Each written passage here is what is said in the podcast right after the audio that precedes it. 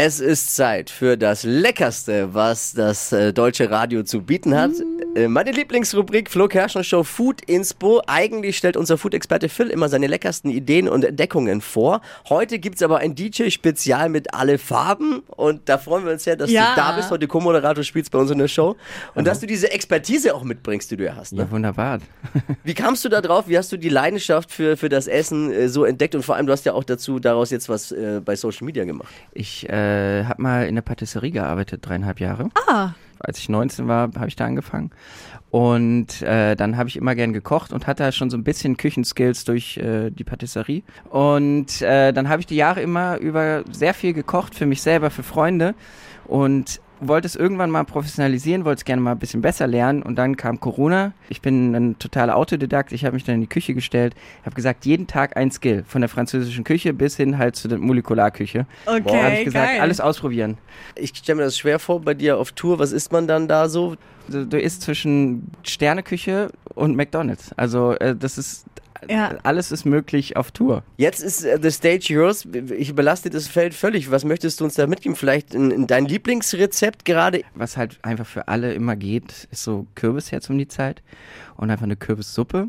Also da gibt es so viele Varianten und äh, da kann ich euch vielleicht einfach ein paar Sachen, die ich für mich rausgefunden habe, sagen. Also zum Beispiel, um es geil cremig zu machen, äh, wenn man Cashewkerne einweicht und die mit püriert. Okay, hast du ja. was. Und was ich halt auch sagen kann, äh, probiert euch aus. Jetzt irgendwie, man kann mutig sein mit Gewürzen.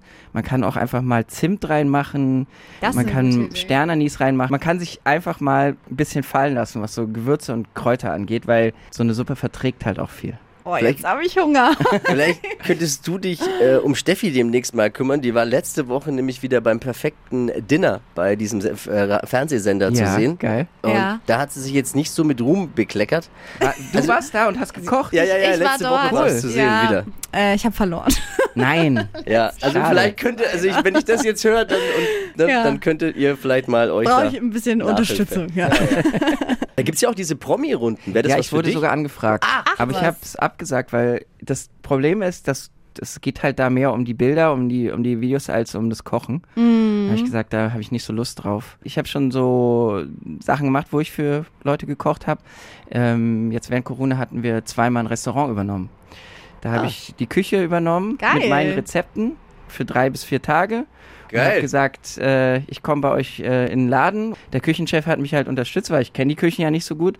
Und dann habe ich mit dem Küchenchef zusammen äh, ein Menü immer entwickelt. Du würdest dich gut verstehen mit einem anderen Freund unserer Show. Alexander Herrmann ist ein, Ah. ein fleißiger Hörer der Show. Also Grüße an Alexander Herrmann, Ja. unser Lieblingssternekoch.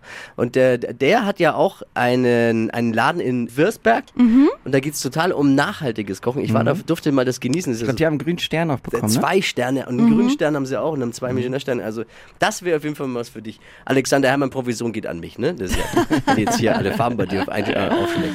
Vielen Dank. Wir packen äh, dein Lieblingsrezept ähm, Rezept mit Kü- Kürbisrezept bei uns auf die Website drauf. Das war eine wunderbare Ausgabe unseres Food Specials, Flo Kerschner Show, Food Inspo.